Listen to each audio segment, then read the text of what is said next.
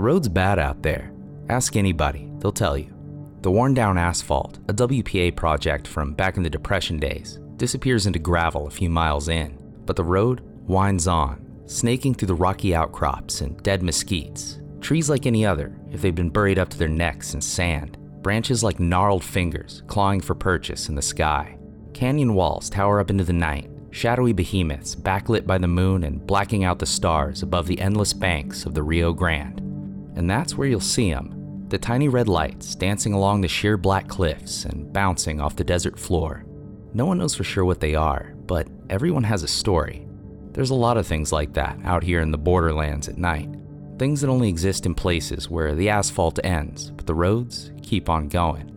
Those unexplainable, impossible things that just are. Keep going, just a little farther, and there at the end of that long bad road is a clearing of sand and the scattering of adobe buildings, ever so slowly, grain by grain, returning to the dust. Hidden beneath them are 22 mineral springs, some cold, some scalding, each with a name, some with a few, and all of them the site of countless miracles. For centuries, these sacred grounds were guarded by Apache warriors who used the waters to heal their battle wounds. When a group of seven Buffalo soldiers happened to pass through during the war, the Apaches ambushed the trespassers and put them in the ground. But by the time corporate investors from El Paso bought the land, the Indians were long gone. It was the same year the Baker Hotel in Mineral Wells opened its doors, 1929, when the company unveiled their brand new luxury health resort, Indian Hot Springs, built directly on top of the ancient stone tubs and forgotten graves. The resort did well for a while and hosted its fair share of politicians and celebrities. It survived an earthquake big enough to upend the water table and made it through the Great Depression. But nature's garden of health, as they build it, was finally done in by the scarcity of oil. Gasoline was just hard to come by during wartime, and Indian Hot Springs was 30 miles from the nearest town. It just wasn't worth the drive. Besides, the road's bad out there. Ask anyone and they'll tell you. And each one will mean a little something different when they say it especially the resort's nearest and only neighbors on the opposite bank of the Rio Grande. According to folklorist and author Pat Littledog, quote, There are many who believe that witches are in the area, and girls cry at night because the witches are supposed to come beat them with chains. Spells are cast and countered by brujas known to every village, and the crows which roost in the mesquite along the river are believed by the villagers to belong to the witches, or perhaps are the witches themselves. A young woman named Jewel Babb, living on her family's ranch in Del Rio, some 400 miles downriver, didn't know much about miracle water, witches, or tiny red lights in the desert night sky. But like any white Texan raised in the borderlands, she knew a thing or two about magic. As folklorist Frost Woodhull detailed exhaustively in his works, you'd be hard fought to find any white ranch hand who didn't start his best story with, One of the Mexicans on the ranch told me. and Jewel Babb had more of a connection to that world than most. Her grandmother, part Native American herself, spent her long life treating sick friends and neighbors with foot baths and herbal remedies, a fusion of Appalachian and Mexican folk medicine common in the borderlands back then. Jewel Babb watched her grandmother's work with curious fascination, but she hadn't found her true calling just yet. Or maybe it hadn't found her, but the two were destined to meet soon enough at the end of a bad road.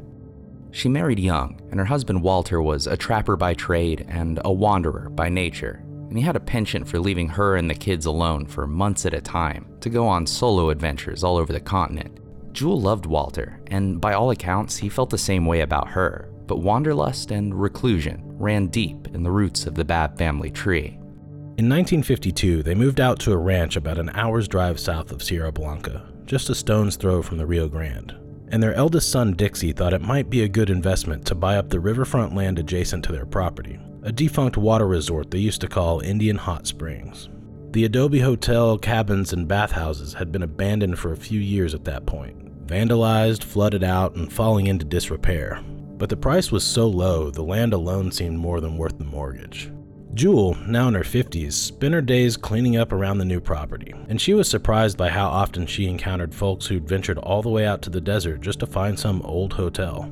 We was just ranch people, Jewel said. And we just thought of it as another house, another place to live. I'd heard about the springs, but I didn't believe it. But like we said, she had a curious nature, and her grandmother's empathetic eye for the sick. She couldn't help but wonder If so many folks with so little to their name and so much to lose were willing to come all this way, maybe there was something to the old wives' tales after all, and maybe there was something she could do to help. She struck up conversations with anyone willing to talk, inquiring about their ailments and treatments and their lives in general, and she was amazed at just how diverse all those lives were. Some were local Native Americans, scouring the area for medicinal herbs and ritualistic peyote. Some were rich, new agey types from faraway cities. There were Creoles and Cajuns from way out in Louisiana, and of course, her neighbors from the tiny village of Ojos Calientes on the other side of the river. The more people she talked to, the more she learned, and the more she believed. Every spring had its own curative properties, its own unique purpose, whether it was warts, fertility issues, or erectile dysfunction. And the only thing more intriguing to Jewel than the number of people who came out was the number of people that left the place better for it. Whether this was some kind of ancient magic or just the untapped wonders of nature's bounty, there was an undeniable power about this place, and a power like that was not to be trifled with. The springs might have been part of her family property, but they didn't belong to her, and she respected that. When her husband Walter ventured out to Mexico for yet another one of his months long introvert escape trips, Jewel decided to take up residence in the old hotel and spend her alone time experimenting with the waters, muds, and mosses, and doing whatever she could to help the ailing travelers that came through. And she was pretty damn good at it. Before long, she'd earned something of a reputation, and the pilgrims showing up on the front porch started asking for her by name. She still had a lot to learn, but she was starting to think that she might have a knack for this. A gift, you might say. To her, this place was a lodestar for those in need of a cure, and if God in His infinite wisdom brought her to this place, then surely it weren't no accident. But one day, a telegram from Mexico found its way down that long, bad road. Walter had always had a bad heart, but he was a stubborn man, not much for doctors.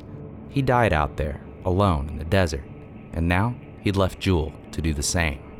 But fate wouldn't allow her time to grieve. Only a few weeks later, a second telegram arrived, this time informing her that all three of her sons had been indicted on charges of cattle smuggling the legal fees alone cost her everything she had most of the family's land and livestock, her car, everything but the abandoned resort. And still, it wasn't enough. Her sons Irvin and Wayne were each sentenced to three years in prison, and Dixie, acting on the advice of his lawyer, fled to Mexico. She wouldn't see him again for another 10 years. Worse still, an unusually dry spring had brought with it a brutal drought, and vegetation in the desert was sparse. The sheep, quote, died like flies. But the devastating loss of potential revenue wasn't the hardest part for Jewel. She loved her animals more than anything, and every death was yet another dagger to a broken heart as lonely and lifeless as the adobe walls closing in around her. All she could do to escape the pain inside her was immerse herself in her work, healing the broken and relieving the suffering in others so she wouldn't have to feel her own. Jewel charged a small fee for her services as a healer, but only if the patient could afford it, and most folks she found at the end of the road were just as poor as she was. She took care of them just the same, though, compassionately, tenderly, and for as long as it took to make them well again. Healing wasn't a job, it was her duty as God's child here on earth. But without money for food, it was only a matter of time before he called her home early.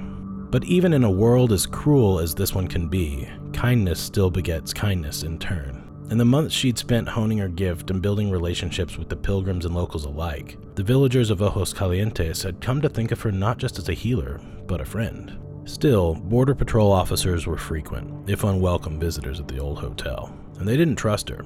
She seemed a little too friendly with her neighbors across the river, and the officers took every opportunity to snoop around for anyone who might be on the wrong side of it. But for a lot of the villagers, Jewel was more than worth the risk.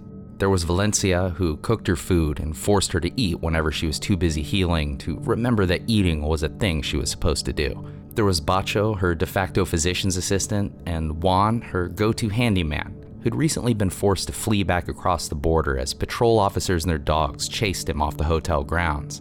Halfway across the river, he collided with some rocks and mangled his leg so badly it had to be amputated. But not even a prosthetic leg made of cork could keep him from coming back to her. The villagers of Ojos Calientes, like a lot of impoverished Mexicans in the borderlands, had very little, if any, access to medical care, and there was still a cultural preference to seek out the advice of a trusted curandero in times of need, reserving your standard physician as an emergency last resort. But even then, they were hundreds of miles from any licensed doctor who'd be willing to treat someone who couldn't pay, much less a so called illegal alien. For the people of Ojos Calientes and so many others throughout West Texas, Jewel was their primary care physician, their curandera. She personally preferred the term hill nanny, and we have no idea if she'd ever even heard of Don Pedro Jaramillo or others like him, but we like to think they'd have gotten along pretty dang well. With a little help from her friends, Jewel kept at it, and the people kept coming to the springs all day, every day, where she housed them, fed them, treated them, and learned from them. And after a couple of years, she was more or less proficient in everything from hydropathy to reflexology. But for every patient who left Indian Hot Springs healed, two more sick folks arrived in their place. It was overwhelming sometimes. I've always had a feeling for the sick, and since my young days, wanted to do all I could for them. Animals too, but this was different people were brought there and they would say doctors couldn't help them anymore. In the little experience I'd had with sickness, I just didn't know what to do with them. And here I was, no car to take him out to town, no help anywhere. I was so scared and hurt, and I'd go off and cry. And I said, Lord, now you put me down here with these people. Now you show me what to do with them or how to help them get well. And according to Jewel, he did a whole lot more than that. One night, she was giving a massage treatment to a patient suffering from a shoulder injury when the man suddenly winced and told her to quit pressing so hard with your thumb. But she wasn't. She was still prepping her oils, several feet behind him. Jewel was taken aback, unsure what to think, but the man's discomfort was undeniably real, even if she couldn't see what was causing it. So she approached him carefully and started gently rubbing his arm. In an instant, with just a touch, he fell silent. His shoulders relaxed and. It was all gone, hurt and everything. The patient drifted off to a peaceful sleep, but Jewel couldn't bring herself to do the same. The incident shook her something awful, so she prayed on it for hours, till the day's exhaustion finally dragged her off to sleep. And then. I had something like a vision. I saw these three little men with something like flashlights, and whenever someone was sick, they'd shine their light on it. They were the prettiest men you ever saw. The little men never spoke. They didn't have to. I felt a power radiating from my hands. All she had to do was point in a patient's direction, and the little men would shine their flashlights on him and make him well again. She called it mind healing, or touching without touching, and over time she got so good at it, she claimed she could dispatch her, quote, familiar spirits to shine their lights on people a thousand miles away. She was certain the familiars weren't aliens or ghosts, but something much more ancient and powerful. I never see spirits, she said. Only the doctors. And she wasn't the only one who could see them. Similarly described spirit helpers had been a part of Curanderismo for centuries, and although Jewel Babb likely didn't know much, if anything, about the practice, her familiars weren't the only thing she had in common with the likes of Don Pedro Jaramillo. She, like a lot of the curanderos, discovered her gift in middle age by way of a supernatural vision. She never turned away a patient who couldn't pay, instead subsisting on donations and mutual aid from her patients and neighbors. She believed her gift came with a duty, and she didn't see herself as a performer of miracles, but more like a supportive ally, helping the patients in their fight against the illness. It was only by their own inner strength and God's will that they were healed. All she could do was hold their hand and remind them that they weren't alone.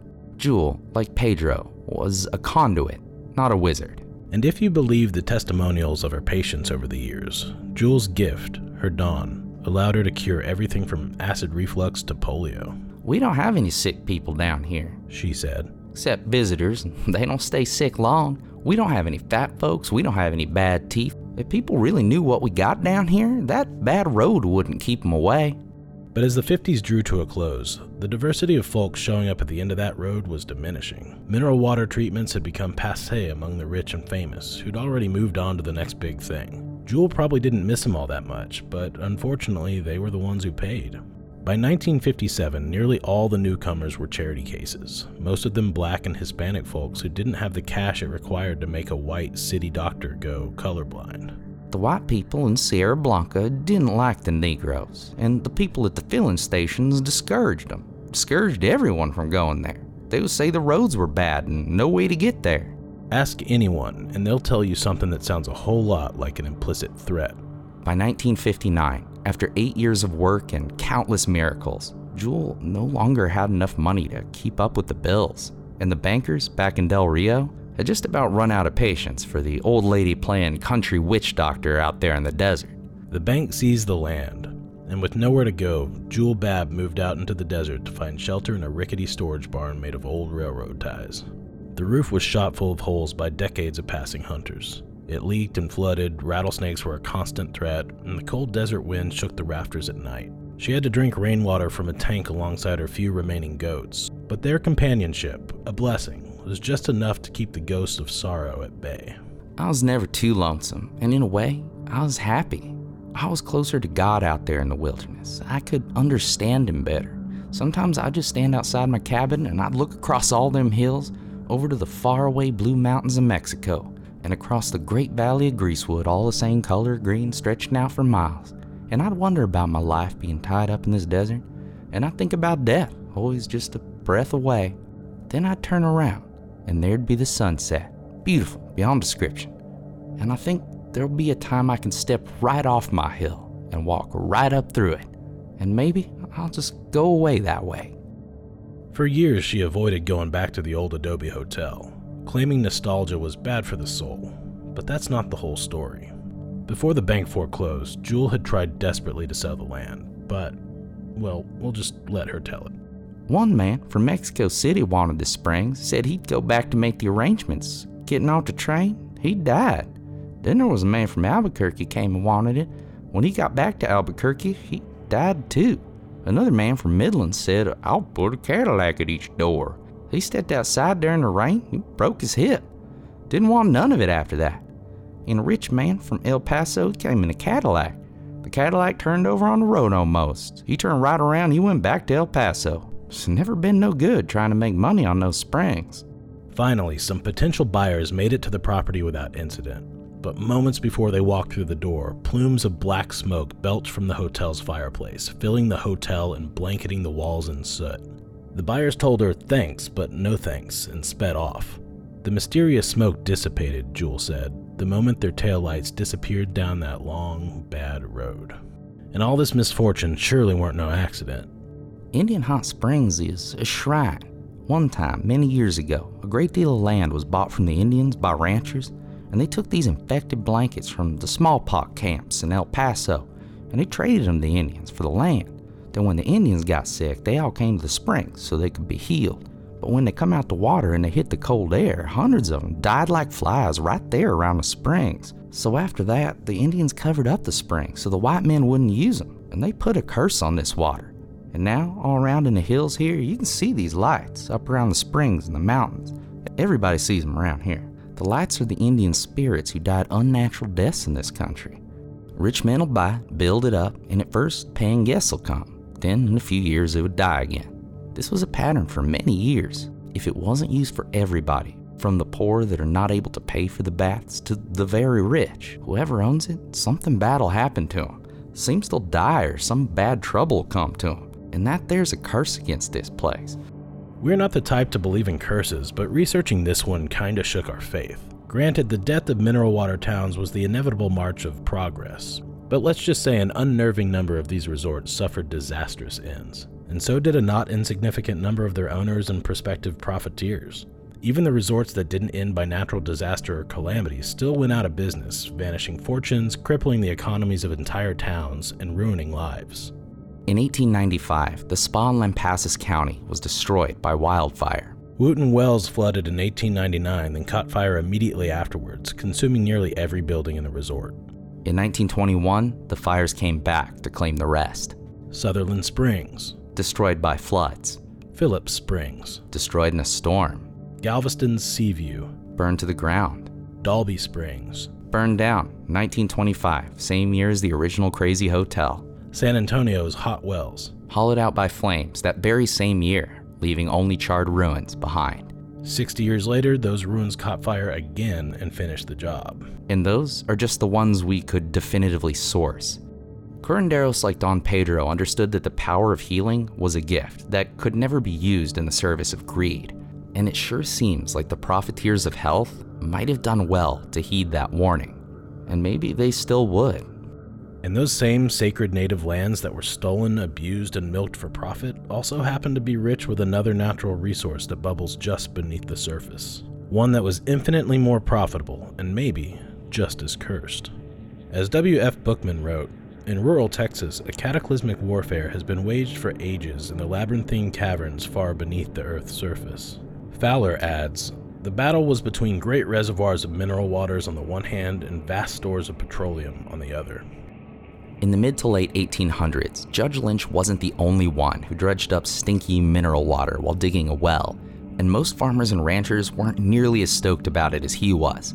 Even less so when all that hard work produced nothing but viscous, flammable black stuff. At least sulfur water was still potable enough for their thirsty livestock and crops. And on the flip side of that, nearby wildcatters who'd invested heavily in their oil drilling operations often wound up with nothing but crazy water to show for it.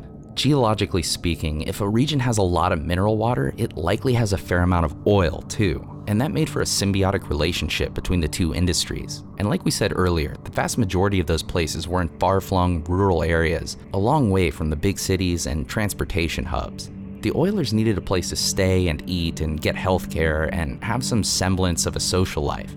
And water towns were almost always the closest or only accommodations available and the towns, in turn, reaped the benefit of increasingly affordable cars and the infrastructure that came with them. But at the turn of the century, oil in Texas was a minor industry. Cattle was still the undisputed king of the Lone Star economy. For several decades, John D. Rockefeller's Standard Oil Company controlled upwards of 90% of all U.S. oil production from its headquarters up in Ohio. And though America's antitrust laws were still fairly weak, they were just strong enough to curb the company's plans for expansion into Texas, leaving the state's vast untapped resources open and up for grabs to whoever could find it first. Sour Lake, one of the oldest mineral water towns in the state, was a major hub for wildcatters who were convinced there was oil beneath a large salt dome called Spindletop. Wildcatters down south didn't have the same kinds of cutting edge drilling equipment Rockefeller did, but they made do with what they had mostly just pseudo geology, local hearsay, and even dowsing rods.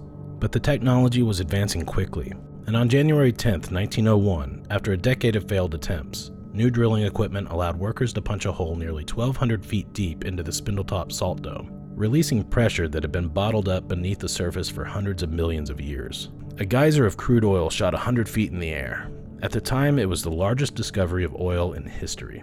Almost overnight, a new industry was born and by 1902 there were over 500 oil companies established in Sour Lake and Beaumont, including modern giants like Texaco. In less than a year, Spindletop produced more oil than all the standard oil wells in the East combined, reshaping the economy and geography of Texas forever. Houston quickly became the undisputed headquarters of the American petroleum industry, and it still is.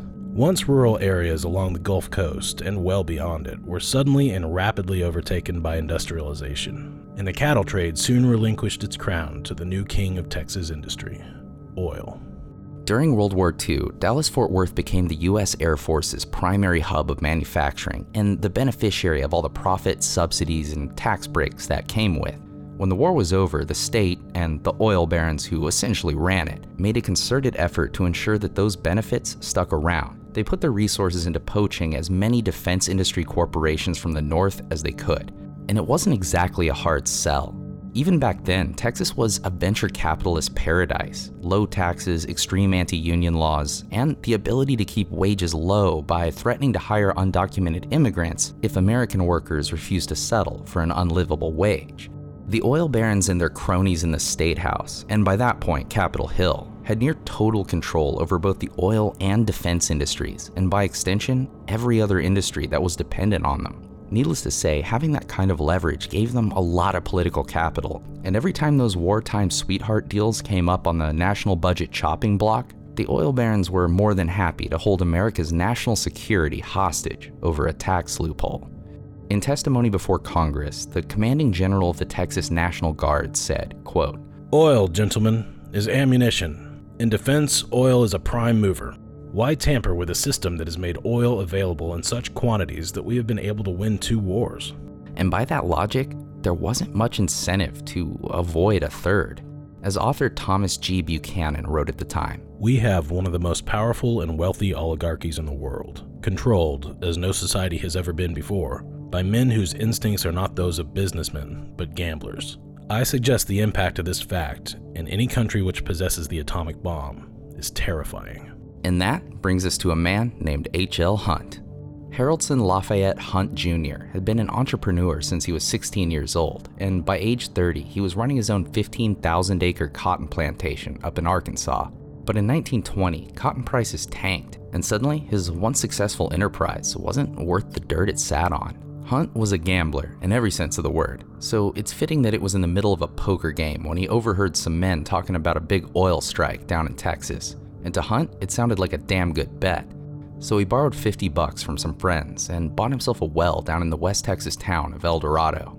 It wasn't a gusher, but it was productive enough, and every dollar that came in bought more land and more wells all over the state. By 1924, at age 35, H.L. Hunt was a multi-millionaire. Most wildcatters started getting cold feet when the stock market crashed, but not Hunt. He kept shelling out cash and buying up land, and it was at the height of the Panic of 1930 that his newly acquired fields in Rusk County struck big. According to Texas Monthly, the field became a lake of black gold, 43 miles long and 9 miles wide, the largest pool of crude oil in the continental United States. Quote, by 1940, H.L. Hunt was a billionaire and expanding into the Middle East. During World War II, he produced more oil here and abroad than did Germany, Italy, and Japan. He soon established his own oil company, bought several others, and set up his HQ in Dallas, where he built a 10 acre home on the shores of White Rock Lake. It was designed to be an exact replica of Mount Vernon, at least if Washington's estate had been even bigger and had the nation's largest private bowling alley. By 1948, Hunt was the richest man in America. By 1960, he was the richest man in the world. As Texas Monthly put it, quote, if the highest estimates of H.L. Hunt's wealth are true, he was four times as rich as the Rockefellers and nine times richer than the accumulated wealth of the first 38 U.S. presidents combined. Unsurprisingly, his astronomical wealth got him interested in politics, and being the richest man in the world can buy a lot of favor up in D.C.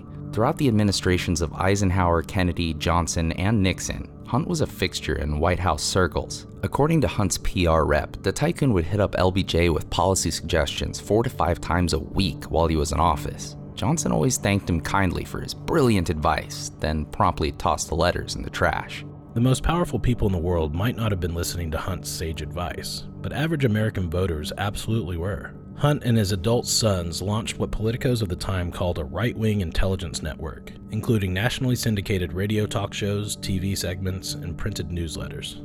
The International Committee for the Defense of Christian Culture, as he called it, tapped into an underserved niche market, and it didn't just strike a nerve in the body politic, it straight up severed an artery.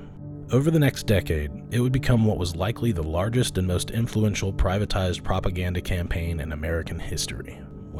At that time, at least. Their biggest hit was the radio talk show Lifeline, a 15 minute daily sermon of extremist right wing diatribes. The Freedom Talks, as they were called, railed against desegregation and women's rights, advocated nuking China and pulling out of the UN unless America got more votes than, quote, small heathen nations, and routinely told their audience that the press was the, quote, enemy of the freedom system, excluding, of course, any outlets that agreed with them. Hunt never took the mic himself, but his motley crew of reactionary firebrand blowhards definitely would have given Pappy O'Daniel a serious run for his money. Lifeline was notorious for airing racist, anti Semitic, and anti Catholic rants, but Hunt adamantly denied any accusations of bigotry. Of course, in a leaked internal memo to one of the show's producers, he told them, quote, It's completely inadvisable that Lifeline string along with a white supremacy group but Lifeline would not want to espouse opposition to a white supremacy group. After all, there's very fine people on both sides. Oh, and also, Hunt's show operated for years as a tax exempt foundation. He and the other Texas oil barons, known collectively as the Big Four, were almost certainly the primary bankrollers of McCarthy's communist witch hunt. And despite his vocal support for candidates like Barry Goldwater and George Segregation Forever Wallace, Hunt denied making any direct campaign contributions. Instead, he'd offer 15 minutes of free daily airtime to thinly veiled campaign ads broadcast nationwide to an audience of millions. Hunt was the 1960s equivalent of Roger Ailes, Rupert Murdoch, Steve Bannon, and Matt Drudge all rolled into one. And his media strategy was simple us versus them. There were the patriots, people who agreed with him, and the mistaken, people who didn't. The mistaken, he said, were irredeemable malefactors who'd infiltrated every major institution in the country and were plotting in the shadows to take away the freedom, sovereignty, and guns of the patriots. But thankfully, for Americans everywhere, rich businessmen like himself were there to, quote, save freedom from the coming tyranny. And like Hunt told his on air talent, it only works if you keep it vague enough. Quote, Don't bother to define what you mean by the mistaken, and if required to do so, simply say, the mistaken are those in opposition to the Patriots, whatever the form their opposition takes. It was a groundbreaking and incredibly effective tactic. After all, no one wants to be mistaken. Hunt was the first media mogul in America to truly weaponize the coercive and corrosive power of manufactured tribalism, and he pioneered echo chamber media, self reinforcing agitprop, and the ready made commodification of cultural identity politics. At the height of its popularity in the 60s, Lifeline was broadcast daily on 531 radio stations across America, pulling in an estimated audience of 5 million people. Hunt rarely spoke about his own politics in public, but his critics at the time accused him and his media mouthpieces of being straight up fascist, a term that wasn't so flippantly tossed around back then. For his part, Hunt addressed the accusations once to a reporter, saying, quote, I believe there is no foundation whatsoever for a suggestion that I am connected with or have any enthusiasm for fascism or a fascist movement. Which is cool and all, but also a thing no one should probably ever have to say. Hunt was also a big proponent of the John Birch Society, an influential far right think tank and not so secret society for proto fascist and conspiracy mongers of the time. He denied being a member himself, but almost all of the Texas oil barons were, and yeah, he totally was. He once complained that President Herbert Hoover had a few too many, quote, socialist tendencies. Yes, that Herbert Hoover. But after falling down the absurdist rabbit hole that is the life and times of H.L. Hunt, we're pretty sure the best summation of his true ideology is a simple quip he once made to a reporter. Everything I do, I do for a profit. And that, at least, he was sincere about. As the radio show was taking off, Hunt decided to branch out yet again and launched a new company, HLH Products, boasting over 1,300 different items, everything from cattle feed to toothpaste. Not to mention, quote, such mysterious products as HLH Relly Hot, HLH Perfection, HLH Tasty, and HLH Ringo. We have absolutely no idea what any of those products actually were, but I'm pretty confident I would eat all of them. If you attended the State Fair of Texas at any point during the 60s, there's a good chance you were hassled by Hunt himself, working as his own booster for the HLH product line. I'm H.L. Hunt, and I'm the world's richest man, and these are my products, so you know they must be good. Visitors to his booth received a free tote bag full of anti communist literature, samples of HLH Gastromagic heartburn tablets, and a paperback copy of Hunt's own self published novel, Alpaca, his attempt at reimagining Moore's utopia as Ayn Rand fanfiction. In true Randian fashion, any pretense of narrative disintegrates about halfway through and turns into a lengthy lecture about Hunt's ideal society, one in which the rich would get more votes than everyone else and plutocrats would assign poor people to jobs against their will. Hunt shipped 5,000 copies of Alpaca to George Wallace to sell for campaign funds and also sent autographed copies to the leaders of at least 20 nations who, according to the Dallas Business Journal, gave the book, quote, glowing reviews hailing Hunt's breakthrough in political thought. And then, we assume, tossed the book in the trash. LBJ was more than a little cozy with the Dallas oil elites, but President Kennedy wasn't a fan, and that feeling was very, very mutual. In early 1963, Kennedy began pressuring Congress to close the oil barons' World War II tax loopholes, and they didn't take too kindly to that. In the weeks leading up to the assassination, the fiery rhetoric on Lifeline pointedly ramped up, accusing the Kennedy administration of treason and subsidizing communist powers. And the remedy?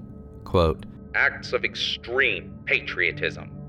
District Attorney Jim Garrison, author of On the Trail of the Assassins, and mostly remembered these days as the back and to the left guy that Kevin Costner played in the movie JFK, he claimed the president's real killers were, quote, Texas style oil rich psychotic millionaires. And at the time, everyone in Dallas knew exactly who he was talking about.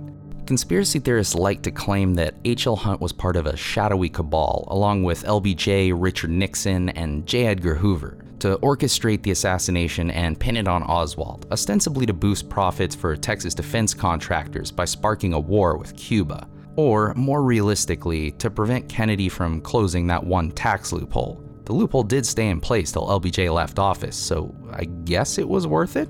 The theory's been pretty well debunked, and most of the so called witnesses have been discredited, but the psychotic Texas millionaires theory is still one of the most popular in conspiracist circles today.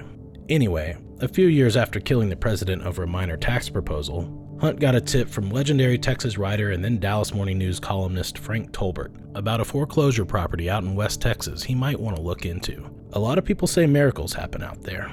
Hunt had become something of a health nut in his old age, and the wide open desert did seem like a promising place to grow HLH Products brand aloe vera.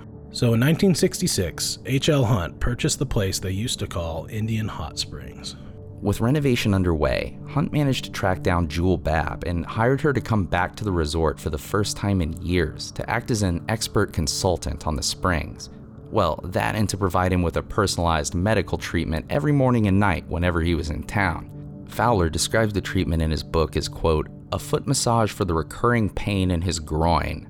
We reread that line like 40 times, and it wasn't until we read Jewel's biography that we figured out it was a reflexology thing and not a, well, you were thinking it too. For what it's worth, Jewel, quote, Always thought highly of Mr. Hunt. But the consulting gig, it turns out, was a temporary one. Hunt was getting too old to micromanage the place the way he liked, and no matter how often he hyped it on his radio show, Indian Hot Springs just wasn't making any money. In his twilight years, Hunt spent most of his time at home in Dallas, paying to have mineral spring water delivered hundreds of miles in stainless steel trucks. He might have been old, but no one could accuse him of being in poor health. In 1972, a reporter from the Dallas Morning News came to interview him at home, and she asked him just how the heck he managed to stay so healthy. Creeping! He shouted. Creeping is the ultimate form of exercise, superior even to yoga, as a good creep works all the important organs and muscles simultaneously. When the reporter naturally asked him what the fuck he was talking about, the 83 year old abruptly threw himself on the floor and began crawling around on his hands and knees at top speed, circling the reporter's chair and shouting, I'm a crank about creeping. When he finally returned to his chair, he announced that he intended to become the world's longest living human, vowing to beat the record allegedly held by an unnamed Russian man, whom the Soviet Union claimed died at the age of 167. When the interview was over, Hunt handed the reporter a pamphlet of health tips, a mimeographed Bible verse, and an essay he'd written about the benefits of creeping. I have lots of money, so they call me the billionaire health crank. We'd be remiss as armchair podcast historians if we didn't point out that is literally written out in the newspaper quote. We posted a photo of Hunt creeping on our Facebook and Instagram in case you were curious or rather demonstrating the act of creeping, not creeping on our Facebook. But that said, if any of y'all out there happen to be eccentric public figures in Texas, please slide into our DMs. Over the course of his remarkably long life, Hunt had three wives, two of which he was apparently married to at the same time, and had 15 children that he publicly acknowledged. Half of them followed their father into the oil and hotel businesses, Others went into right wing politics. One was convicted of market manipulation and corrupt dealings with the Libyan government. Another co founded the American Football League and coined the term Super Bowl. And his youngest, Ray Lee, you might remember from our episode You May All Go to Hell, as one of the two guys who built Reunion Tower in Dallas. Also, Hunt's grandson is the lead singer of the black metal band Liturgy, which is super badass, and you should check it out if you like that kind of thing. And again, we fell hard into the Hunt rabbit hole, which is partly why this episode took so long to finish. It's a ridiculous dumpster fire of palace intrigue, hapless criminality, rich kids bungling world affairs, family members suing each other concurrently for literally 40 years and counting, and other true life reality show insanity. Why does this all sound so familiar? But just real quick, in 1970, two of Hunt's sons were indicted for wiretapping executives of their own dad's company, and Richard Nixon personally offered them immunity if they would hand over to the FBI a list of potential Palestinian nationalist spies in America, which they weirdly had in their possession because they thought the now dead Libyan dictator Muammar Gaddafi was sending assassins to kill them, which might actually be true. Like for real, the Hunt family story is worthy of its own HBO miniseries, and if any of y'all listening happen to be HBO producers, it was our idea. Money, please. no. But anyway. H.L. Hunt died in 1974 at age 85, halfway to his goal of outliving the world's oldest Soviet fantasy man. His media empire had been steadily crumbling for a few years at that point, ever since he decided to ditch the food canning business in favor of Indian Hot Springs miracle cures. But Hunt's death led the company into a death spiral. Turns out that ads for HLH products were pretty much the only thing keeping the show afloat. Left with nothing but the 70s equivalent of My Pillow advertisements, the once great propaganda machine quickly followed Hunt to the grave. We don't want to say curse, but In a column published shortly after Hunt's death, William F. Buckley, son of a Texas oil man and champion of the mid century right wing intelligentsia, wrote that Hunt, quote, gave capitalism a bad name. Not, goodness knows, by frenzies of extravagance, but by his eccentric understanding of public affairs, his Yahoo bigotry, and his appallingly bad manners. Pretty scathing for an obituary, but all things considered, we're pretty sure Hunt got the last laugh. After all, Buckley's TV friendly intellectualism and indulgence of opposing viewpoints is dead and gone. But the conspiratorial us versus them, opinion screaming propaganda that H.L. Hunt gave to America, well, that's forever. Hunt left behind a vindictive and ridiculous will, and pretty much the only part of it that wasn't litigated to shit was his bequest of Indian hot springs to his sons, who immediately dumped it as a worthless liability. It was purchased a few years later by a man named Joe R. Brown, and Jewel Babb once again found her services as a paid miracle consultant in demand. But this time, the gig barely lasted a month. She said the thing can do wonders for people who are sick, Brown told reporters. but anybody who tried to make money off it would fail and have bad luck. Well, hell, I didn't need any more bad luck. Some weird things happen out there at night. He went on to say that he and a ranch hand were driving around the property one night when they saw tiny red lights dart across a cliffside and erupt into a fireball. Brown shouted, Stop the truck! There's a flying saucer. Let's get it and make some money off it. Stop? Hell! the ranch hand said, flooring it. Brown never found any wreckage of a UFO, and he sold off the property just as soon as he could find a buyer. Indian Hot Springs was eventually bought by a group of lawyers and businessmen who closed it to the public and turned it into a retreat for what Fowler calls the wheeler dealers of Texas. A judge in Sierra Blanca once quipped, quote, They could pass a bill out there if they had a governor around.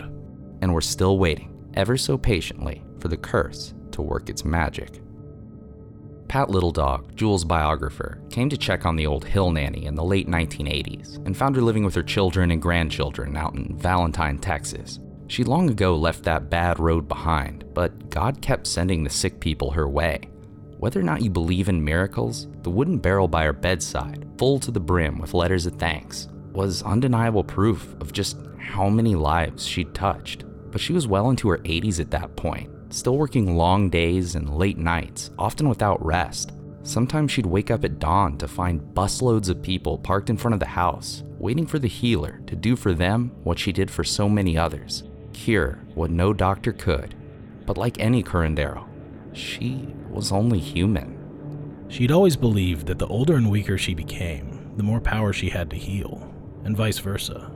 With every sick patient she healed, she gave up a tiny piece of herself. Every miracle, another wrinkle etched deep into her face, like rings on a tree, the mark of her gift. I never get out anywhere, just work. Work all the time with people who come sick or crippled. I'm tired. Just tired. Believe I'll just lock up, just rest and read. And soon after Little Dog's visit, she did just that. But her long overdue retirement would be a tragically short one. In 1991, at the age of 90, Jewel Babb turned to the sunset, beautiful beyond description, and walked right up through it, and hopefully, finally, got some rest. Back in Mineral Wells, the town's economy was teetering on the brink. The revamping of Fort Walters as a helicopter base helped, and the Baker Hotel served as the site for both the Republican and Democratic national conventions, in different years, of course. But all it did was stall for time. In 1958, Hal Carr's big electric sign, the home of crazy, was unceremoniously torn down and dumped in a Dallas junkyard. Anne Locke Merriweather, daughter of David Galbraith, appealed to the Texas Historical Society to save the struggling Hexagon Hotel, but the funding just wasn't there. It was demolished in 1959. Today, the site is an Easy Mart gas station. The arrival of the 1960s brought with it the interstate highway system, rerouting the flow of traffic out of mineral wells and driving the final nail into the coffin of the town's tourism industry. Seeing the big block letter writing on the wall, Earl Baker, nephew of TB, decided it was finally time to sell his uncle's landmark resort. But it was kind of hard to find anyone willing to invest millions in what most folks saw as a lost cause, and keeping the place open was all but symbolic at that point. It was bleeding money, and Earl announced that unless he found a buyer, he'd shut the hotel down for good on his 70th birthday. No offers were made, and true to his word, Earl locked up the Baker Hotel doors on April 30th, 1963. But the locals weren't ready to let the Baker go just yet. Four decades earlier, the town had come together as a whole to make the Baker Hotel a reality in the first place, and by God, they could do it again. And they did. Only two years after its closure, the Baker once again opened its doors. But a lot had changed in 40 years. The mineral water fad was all but a sepia toned memory from the era of passenger trains and big band orchestras, fondly remembered but fading. Earl Baker returned to the hotel briefly in 1967 and either took up residence there or just dropped by for one last visit, depending on who you asked. He suffered a heart attack and was found unconscious in his uncle's 11th floor Baker suite. And for all you ghost enthusiasts out there, no, he didn't die in the hotel. And yes, we're sorry for ruining it for you. But we'll come back to that ghost stuff later. By 1972, the unsustainability of the Baker's operating costs had become an undeniable reality, and the doors of the Baker Hotel shuttered once more. For more than 30 years, T.B. Baker, the once greatest hotel man in the South, and his wife May lived in peacefully quiet obscurity in their quaint San Antonio home. But in 1963, the same year the Baker Hotel closed its doors for the first time, May Crawley Baker passed away. Nine years later, in 1972, TB followed her to the other side, the very same year the hotel closed its doors for the last time. With the closure of Fort Walters three years later, after a century of craziness, the town of Mineral Wells became something it had never been and was never meant to be just another small town in nowhere, Texas. In 1985, the Baker was used as a set location for a low budget horror movie called Shadows on the Wall, featuring 80 some odd locals and starring the one and only Wilford Brimley. We haven't seen it yet, but it's definitely the best movie of all time. A year later, some investors from Georgia bought the place, with plans to turn it into a Texas history inspired indoor theme park, with each floor of the hotel dedicated to a different era, which is probably the coolest idea anyone has ever had but sadly, that deal quickly fell apart. An associate of the investors told reporters at the time There's a mysticism about this building, like a grand old lady. If you come in and do her right, she'll smile on you. Everyone who's touched the building and didn't treat her right got burned. They sold the place soon afterward, but the moniker Grand Old Lady stuck around. Over the years, there were appeals to the Historical Commission, and plans for renovation were announced, canceled, forgotten, and announced again but nothing ever came of it. The ghost of the town's hope, seemingly trapped within the old terracotta walls, refused to move on, even if fewer and fewer folks believed there was any such thing. For 48 years, the Baker Hotel has stood there, empty and abandoned, casting its long shadow over the world's most welcoming graveyard. The famous water company reopened back in 1989, distributing all four strengths of crazy water to regional grocery stores. We picked up a bottle while making this episode, and it's not bad, a little salty. Hal Carr's Crazy Hotel was repurposed into a retirement home, an unintentional metaphor that's just a little too on the nose. According to WFAA, once the hotels in the fort closed, quote, no other major industry has stepped in since. One of the city's largest employers, a privately run prison, closed in 2013. That closure cost the city hundreds of jobs, which is a lot in a town of 15,000 people. By 2017, the unemployment rate was around 10%, nearly twice the state average. While the heyday of spa vacations and celebrity spotting were long gone, the arrival of the 21st century saw Mineral Wells reclaim its place on the list of must see tourist destinations, albeit for a different kind of clientele ghost hunters.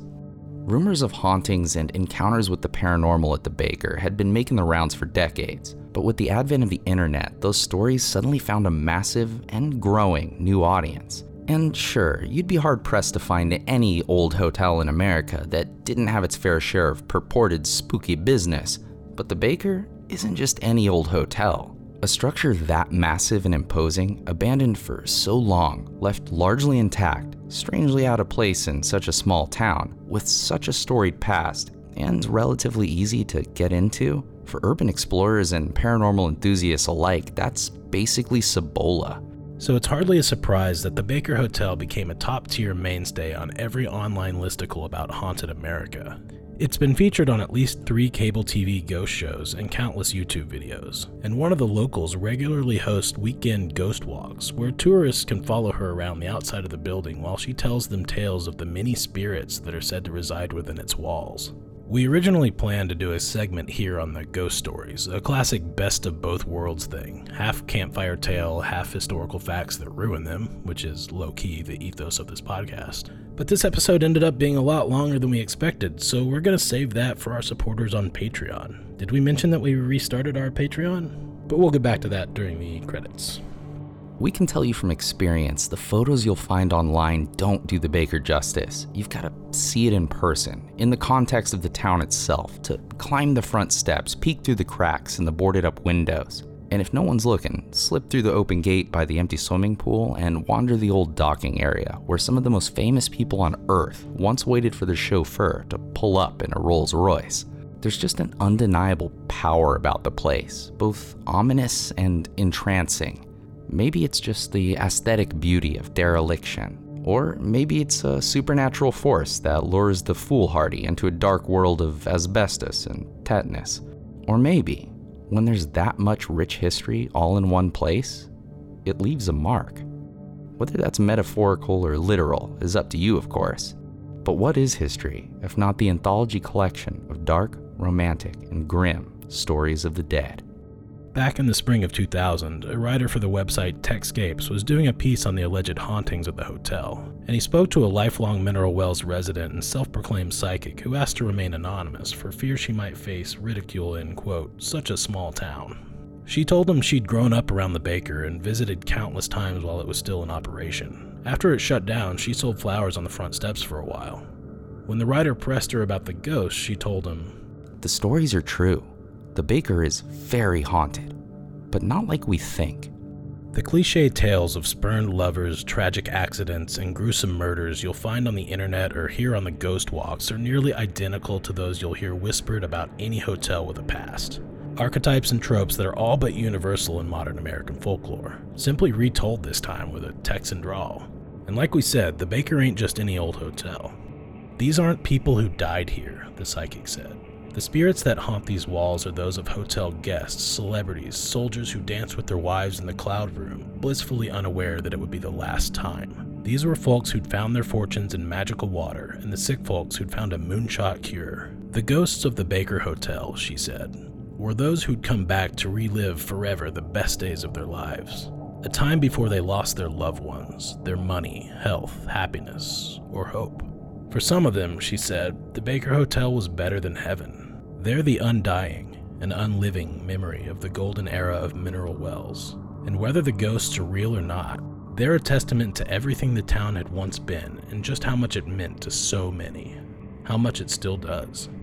To a lot of folks in Mineral Wells, the baker was both the heart of the town and its only hope for a return to prosperity.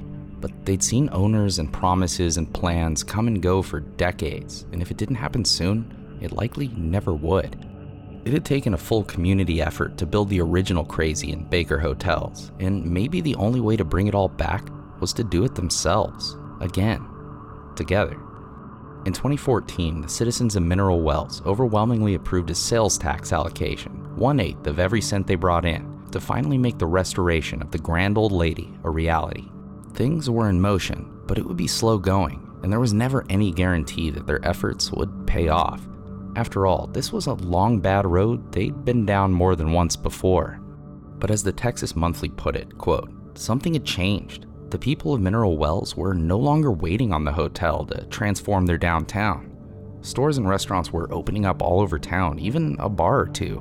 Phil Garrett, former attorney and unofficial town historian, said, We're in the middle of a renaissance right now without the baker. We've seen a burst of energy in the town that we haven't seen in decades. It's the most significant historical event since the discovery by our town's founder of the local mineral water in 1881. It took five years of the community pooling its resources and a little help from some DFW based investors, but they finally did it. In June of 2019, ground was broken on the $65 million three year project, and if things go according to plan, the restored and renovated Baker Hotel and Spa will once more open her doors to the world in 2022. Mineral Wells is still years away from being absorbed into the ever creeping suburban sprawl of the Dallas Fort Worth Metroplex. And a luxury spa resort in small town Texas is going to make for a tough sell to the kind of wealthy clientele the new Baker hopes to attract.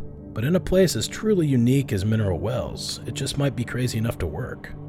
There's a real magic in that town, and we're not talking about the miracle healing water or the breathtakingly gorgeous decay of a haunted hotel. We mean the town itself, the locals, the small businesses like You Make Me Hot Coffee Roasting Company, right across the street from the baker. Not only is it a coffee shop and community gathering place, but it's also a gallery for local art, a miniature history museum, and a full sized old school video store, with a prop skeleton in the basement to spook you on the way to the bathroom, and some genuinely nice folks waiting to serve you a damn fine cup of coffee when you come back up. That's real magic. When we first started researching this mini-series, nearly nine months ago at this point, it was supposed to be a story about magical water, ghost magnet stuff, and one of our favorite towns in the world. But when the shelter in place orders came down, it became something more than that. Not because of anything we did or changed. We didn't rewrite the content, reinterpret the context, or imbue some kind of meaning that wasn't already there, decades or even centuries before we were even born. The story didn't change, everything else did. The history of miracle cures and magnet healers in Texas is, at its core, a story of humanity coping with widespread disease. It's about science grappling with the unknown and the pseudoscience that festers between the gaps in our collective knowledge. It's a story of inept authority, inequitable healthcare, bumbling bureaucracy, and crooked politicians on the take, of propaganda, polemics, and profiteers of snake oil salesmen peddling quick fixes to a public desperate for answers, for hope, for a cure, or failing that, someone to blame. But it's also a story about the power and potential that lies within even the smallest of communities and grows from the simplest acts of compassion. In a time of so much uncertainty, fear, and anger, there's a lot we can learn from the past, but history doesn't repeat itself unless we let it. In a hundred years from now, between shifts working at the Amazon asteroid mine, a couple of weird dorks are going to make a space cast called Earth Arcana about this very moment we're living through right now, and more importantly, what comes after. That story, our story, is still being written. As we sign off this recording, the suffering, loss, and economic devastation are difficult to comprehend and even more difficult to bear. But the courage and compassion, the humanity, we've seen from medical workers and essential workers and everyday folks alike gives us a lot of hope for the possibility that maybe we'll find a more just, empathetic, and better world somewhere at the end of this long bad road.